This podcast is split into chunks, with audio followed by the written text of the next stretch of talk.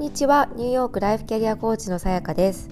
今日は時間を大切にするということについてお話をしてみたいなと思います。えーと、最近ですね私がよく自分自身にもかあの考えていることなんですけれども皆さんはどれくらいご自身の時間を大切にしていますか？えーと、私は今あの、まあ、自分がコーチングをしていてでやっぱりこう自分の時間っていうものに対する意識がすごく変わったなと思うんですね。これどうしてかというともともと割とこう、まあ、シングルワーキングマザーだったということもあって、えー、なんだろうなそのなかなか自分の自由な時間って貴重だなっていう気持ちはもともと持ってましたと。で当時からもよくそのあのシングルマザーになった時に誰かとこうご飯に行くとかいうことを考えた時に以前は誘われたら結構行ってみようとかあのいう気持ちがあったわけですね。せっかく誘ってもらったんだから行きたいなとかあのなんだろう誘ってもらってありがたいなみたいな感覚であの基本的には声をかけてもらえるとで予定が空いていればあの顔を出すってことをしてたかなと思うんですけれどもやっぱりシングルワーキングマザーになってからまず自分が子供を預けて預けあのあの外に出るっていうことに対して、まあ、ベビーシッターさんを雇うというふうにお金が発生するようになったわけですよね。でそれもあってまあその結構そのじゃあこの日お願いしますピッて終わるわけではなくてやっぱり、ね、ベビーシッターさんをそもそも探さなきゃいけなかったりとかあのするわけですよ。であの来るまでにはじゃあご飯を娘のご飯を作っておいてとか、まあ、それなりにいろいろと準備も生じることもありその自分が、えーとなんだろう楽しむための1時間2時間3時間4時間っていうのは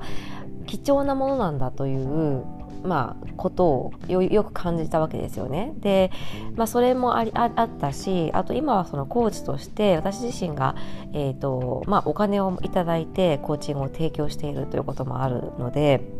自分の時間の使い方っていうにすごく考えることなようになったんですよ。で例えばあのなんだろうなえーと、このこの1時間にあたあたり自分に対して対価を支払ってくれくださっているお客あのクライアントさんに対して、えーと、私が、えーと、個人的な時間を使うっていうことがあるあるあるじゃないですか。でそれと例えばじゃああのーまあ、ちょちょっと、まあ、これはまあ割と前からあるんですけれどもその例えばじゃあ DM だったりとかメールで何かこうご相談をいただくみたいなこともあったりするわけですよね。でまあ、そこには基本的には以前はあのできる範囲でお答えをしていたんですけれどもそれって私からするとやっぱりフェアじゃないなと思うんですよね。ちゃんとこう対価を支払って、えー、私という人に対してあのそまあ、相談に乗ってほしいというよりはコーチングをしてほしいということであの時間を取っていることで私自身も当然自分のコーチにはあの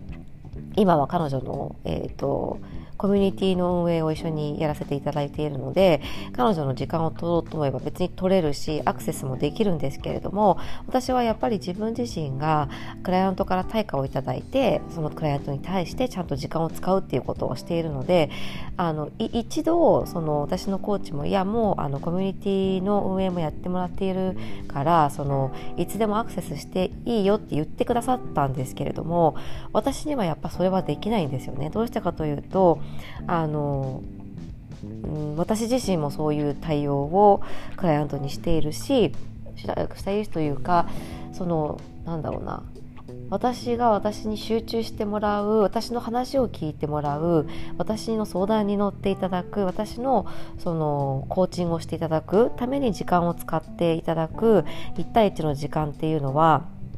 あのすごく貴重だと思っているわけですよ相手のエネルギーもあのかかるわけだし例えばねあの私であればコーチとして自分の、まあ、スキルを上げていくために自己投資をして勉強もしているわけだし、えーと、会社を辞めてあの全部のエネルギーをそこに投資してやっているわけですよね。で、まあ、そういったそのあのパッと目に見えない価値っていうものがあってでそれに対してちゃんとそれを使って、えーと一人のクライアントさんに向き合うっていうことをやっている中であのパッとこういただいた、えーと、方に私が返事をしたり相談に乗るっていうのはそれはとってもアンフェアなことだなというふうに思うんですよね。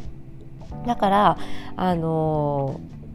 まあ多くないですよそういう方は。多くないですけれどもたまにそういう方がいらっしゃってでもちろんあのなんだろうな気軽に連絡をしている方もいればすごく考えてあの私だったら救ってもらえるかもと思って連絡をしてくださってる方もいらっしゃると思うのでそういうのを考えるとこうあの私も何かこう対応をあのできる限りの対応をしたいなという気持ちもあり結構そこは葛藤するんですが、まあ、でもあのやっぱり公平性っていうところを考えた時に私はだからあの今そのサブスクリプションで月あの5000円でえっ、ー、となんだろう LYL コネクトというものに入っていただく。これだったらもうどんな方でもアクセスしていただけるだろうと思ってそういったサービスを作ってそこの方であれば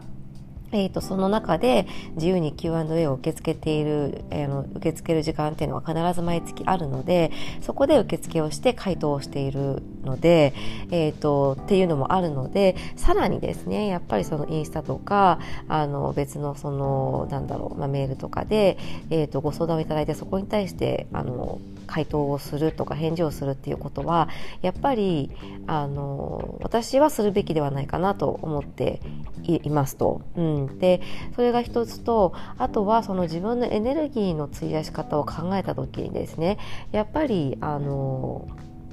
なんだろ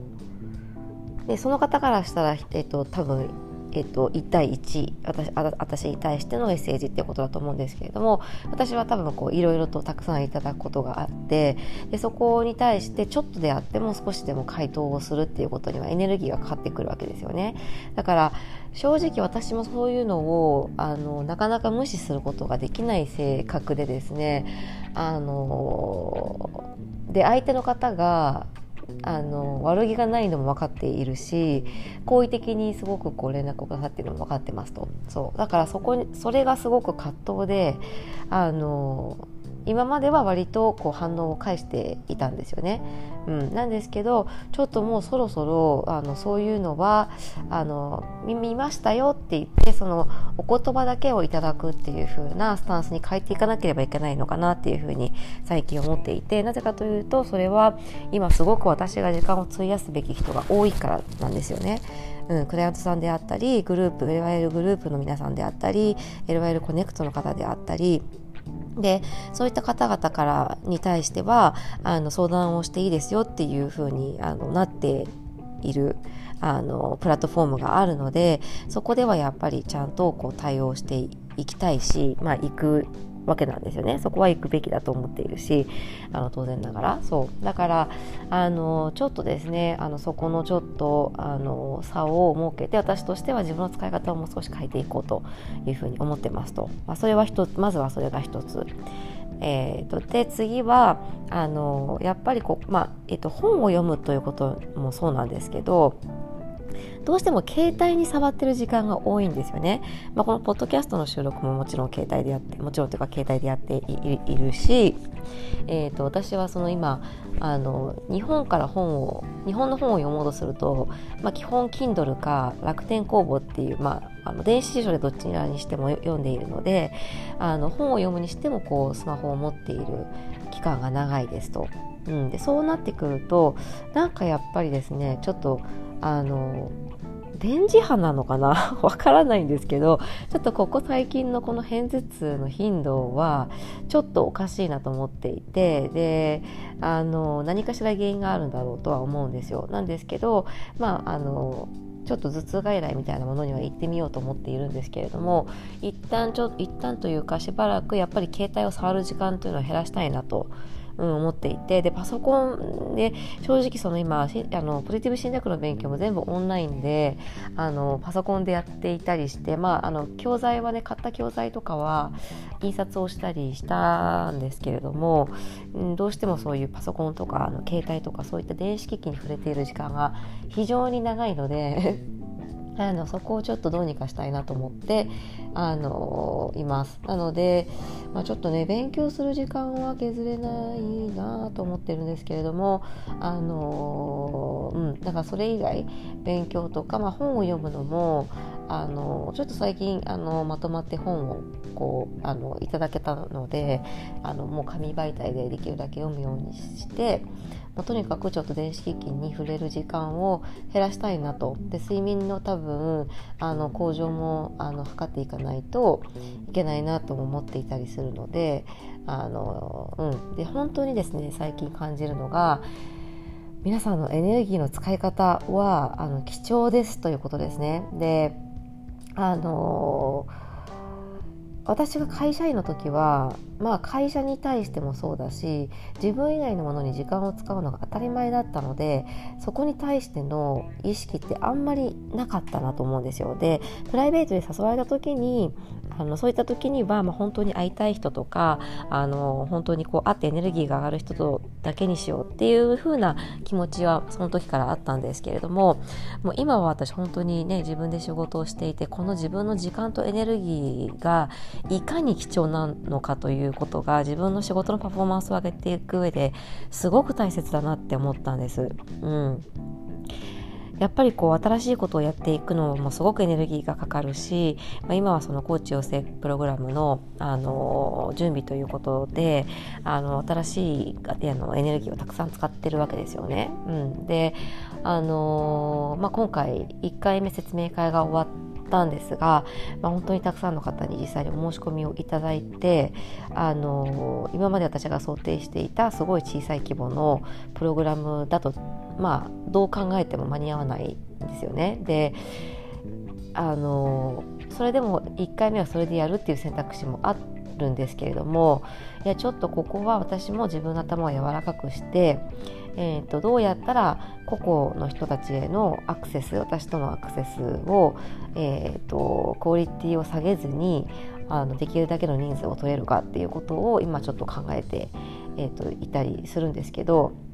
ちょっとまたそのことは、えーと、追ってお話をしたいなと思うんですがそう、まあ、とにかくですねあの皆さんぜひご自身のあの時間の使い方よく考えてみていただきたいなと思います。でこれ意識してないとあの意外とエネルギー使ってたんだなっていうことにも気づかないんですよね人って慣れちゃうので。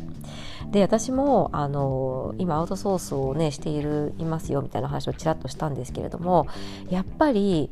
別に自分でやろうと思えばできたとはできることでもあるしでもこのあのやってアウトソースできることに対するこの身の軽くなる感じであったりとかあのストレスのこうなんだろうあのが軽減されていく感じっていうのはもうプライスレスだなと思ってあこれちょっとのことだと思ってもでも全然その他のことにかけられるエネルギーだったりとかクオリティの上がり方が違うなと思ったのであの時間の使い方は時間の使い方とかエネルギーをどこに使うかっていうのは本当によく考えて厳選した方がいいなっていうのは、えー、と最近とても感じていることです。あの日常的なこうパフォーマンスが下がっているなとかなんかこうエネルギーがあのうまくこう回せてないなと感じる時はぜひですねあの今省けるものは何かうん、省略できるものは何かエネルギー消費を抑えるところは何かっていうのをぜひぜひ考えてみていただけたらなと思います。はい、えーと、それではちょっとねあの 説明が長くなってしまったんですがあのこれ本当にですね大事だと思っていてあの最初はピンとこないと思うかなとも思うんですよ。なんですけどあの実際こう実行していってみるとあの楽になっていく感じをが分かってかつあ今までなんかすごく余計なエネルギーをいろんなところに使ってたんだなって思うと思うのであのぜひですねやってみてください。私はもうあのこれからの自分のクライアントさん生徒さん、えーと、たち